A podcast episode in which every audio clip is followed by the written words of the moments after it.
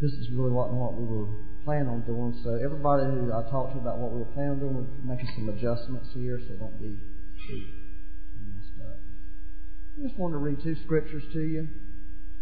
Um, and then I'm asking Joshua, uh, Jonathan, and those guys if they come back up. But I want us to, I believe that song at the end, Put Your Eyes Upon Jesus. And, you know, we've always sang that song and thought about just worldly things. You know, like, you know, all the things of this world will sort of fall off. And we've sort of thought, you know, in terms of living, you know, our sins and those kinds of things. But there's um, a, a, a, deeper word that God wants to release to us. Uh, and I think getting your sins off of you and your carnal desires is a good thing. Absolutely. But there's, there's more in God. Uh, this is what the Lord said about Pharisees. He says, he says this is John, uh, Matthew 23, verse 4. He says, They bind heavy burdens hard to bear and lay them on men's shoulders, but they themselves will not move them with one of their fingers.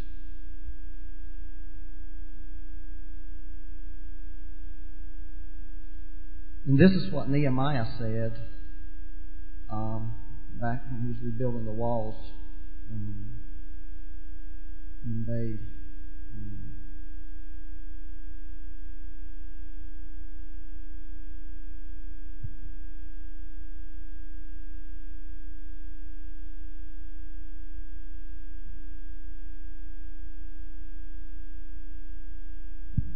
I'm looking for.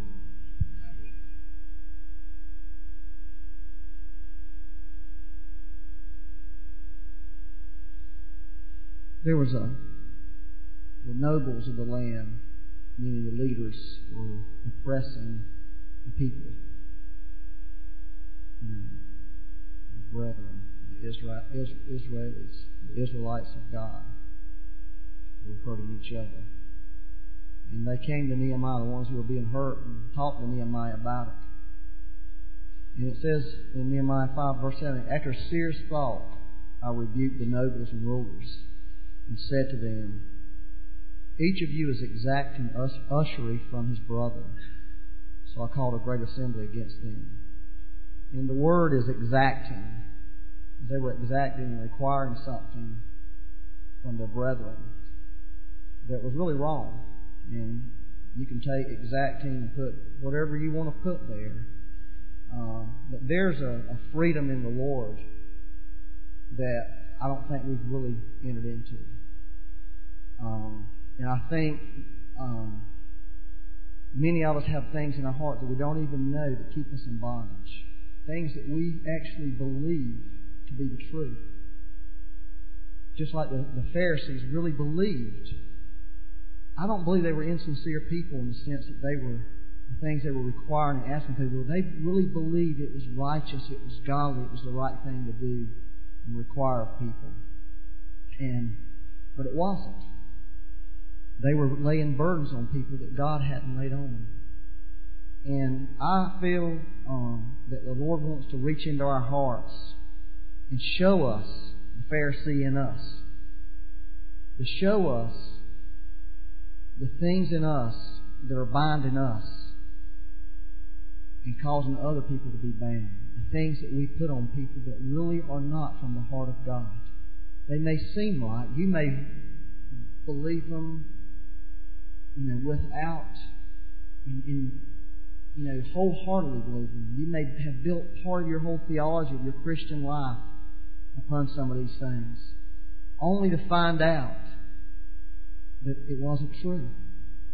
And, you know, that message I preached last week that Kim tried to demonstrate about, you know, when we put our eyes on something else besides the Lord, a cause or a doctrine or certain truth, emphasize it too much or follow a person. That's what happens to you. And, you know, the Lord, this is what the Lord did. The Lord showed me something this week. Showed Becky and I something. We were talking about an issue in our life that had really plagued us for a couple of years that we could not figure out how to solve it. No matter what we did, you know, there was no biblical solution to it. Uh, and I just said to Becky, if, if the Lord would come right now in the flesh, so to speak, and talk to us, what would He say to us? That's what we need to hear. We need to hear Him tell us. And, you know, lo and behold, you know, that's a biblical term. Lo and behold, we were actually out hiking when this was going on, and we sat down and started talking. And we realized that He came and started talking to us. And but what He told us was not what we were thinking. He told us something about us that was wrong. He told us about some, a, a belief that we held to that really wasn't the right interpretation of the Word of God. And it had brought us into a level of bondage in our life that we didn't even realize we were in. And it caused, caused us to put other people in bondage. And, and we were requiring something of other people that was not even the heart of the Lord on any level. But it wasn't because, and I could have, last week at this time, I could have given you 25 Bible verses to prove what I felt to be the truth was the truth. And I could have convinced you biblically that it was the truth. But the problem was, if it wasn't the right interpretation of the Scripture. It wasn't God's interpretation of it. It was something I got 20 something years ago from a sincere, you know, move of God of something that happened, a, a belief that arose that was sincere and true and had truth in it, but it wasn't the truth. You hear what I'm saying to you? It wasn't the truth. It wasn't Him. It was Him plus something or Him minus something. That's really what it was. And it created something that wasn't right ultimately. And I could have never saw that. I could have never figured that out on my own. It took the Lord to speak to me and show me that. It took the Holy Spirit. It took Him talking to me, and He used my own mouth. You know, I mean, He spoke through my own mouth. But when He was, when after we had this conversation, I said, "Oh my goodness, He did talk to us. He did come and tell us, but He didn't tell us, here's what you need to do. He said, here's what I want to take out of you. And suddenly, in light of what He said, everything changed. Every, our, our issues suddenly became different. We didn't see them the same way because He shed light on it. He told us the truth about it, the real truth, not just a partial truth, not just a piece of the truth. And really, what we really have to do is we really have to hear what He has to say. And God has given us all the ability to hear Him, believe it or not, whether we believe we can hear Him or not. He wants to speak to people. He wants to clear up things. And God is not interested in anything that puts people in bondage on any level. He wants to set people free. He wants to remove things in your heart, in your life that's binding you. That's what he, because that's what the, the heart of the Pharisee is. The heart of the Pharisee weighs you down with things that seem good, that even seem biblically right, but ultimately they're not. And the reason they're not is because he said they're not right. And he can say, Byron, you can use all the Bible verses you want to. Although remember, uh, Satan did the same thing with Jesus. He came to Jesus with Bible verses to prove his point. But Jesus didn't fall for it because he, you know, he couldn't fall for anything. I just believe, you know, what I'm trying to say to you is I believe God wants to set people free. That there is a freedom in Christ that we don't understand and that we haven't really walked in. And He wants us to really go into the world and not put the world into the same bondages that we've walked in in our lives. He wants to go into the world and truly set the world free truly lead sinners to Christ and truly take the things out of them that's, that's burdened them and holding them back. But also, we don't need to be adding stuff. And we don't need to be adding stuff to each other. So what I'm asking you to do this morning is for you to go to God and ask Him to show you stuff that you believe, that you believe is right,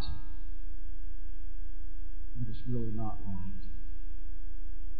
And I believe every person in this room has got something in their life that they believe is right, but you're wrong. You believe a certain interpretation of Scripture. You believe you have a certain value, spiritual value that you have. But it's really not the heart of God. And God can take that thing and say, this is what it really means. And when He says that to you, all of a sudden, there's a whole new world that opens up to you. All of a sudden, everything looks different. All of a sudden, the things that plagued you, they're not a plague to you anymore. All of a sudden, the things that just beat you to pieces and you can't work through them, suddenly they can't beat you to pieces anymore. Because you realize the problem wasn't with them or that. The problem was in here. And now that I see how God sees it, it's not a deal anymore like that. Are you with me? And I really encourage you to ask the Lord to do that. And pay attention. Pay attention. Because many times we ask the Lord to speak to us and He does, but we just are going our merry way because we're looking for some boon from heaven, and it's not a boon. The way it is with me, it's like this little door that I see that's cracked, and there's a little bit of light, and I have a choice. Is that God? I see light. I'm going through that door. The door's cracked. It's, I can go through it. And, it, and it's something that just grows and grows and grows and grows. It begins small, it begins little. That's why Jesus said the Word of God is like a seed. It's a little thing. So I want to encourage you to ask God that, but, be willing to hear a little thing that can grow, and the Lord can make something grow real quick, like within moments and hours and days. And it's liberating. There really is a freedom in the Lord that God wants to bring His people into that we have not yet experienced. And I want to encourage you this morning, it is possible. There is a grace of God beyond the grace that we've understood. It is possible in your life. And when God speaks to your heart and shows you something like that, it is the most liberating thing. It'll change your life. It will change your life. Amen. End of message. Where's Jonathan? So what we want to do is, Jonathan, would y'all come back up? And, um, and I think how we're going to do this, we want to pray for the sick, uh, but honestly, it'll be sort of hard to pray for them in here because of the noise level. So we're going to ask you to go in the kitchen, okay, to pray for the sick. Is, can y'all hang with that? Is that cool? So what we want to do is, is just worship some and you guys go in the kitchen. Everybody who's going to be praying, raise your hand. Okay, we need. All right, there's two people. Right, stand up if you're going to be praying. Right, y'all who are standing up right now, walk into the kitchen. Now, if there's any sick among you, okay, if there's any sick, go in the kitchen and receive prayer. Amen and ask the Lord. I mean, if I was you, I'd be going in there if I was sick after hearing about what the Lord's done with Joshua. I'd be knocking the wall down to go in there. Go in there and ask the Lord, whatever it is. It may be little or big. God doesn't care. Doesn't have to be a hole in the heart. It can be a headache. And we'll just worship some and enjoy the presence of the Lord and allow the Lord to do whatever He wants to do. Amen?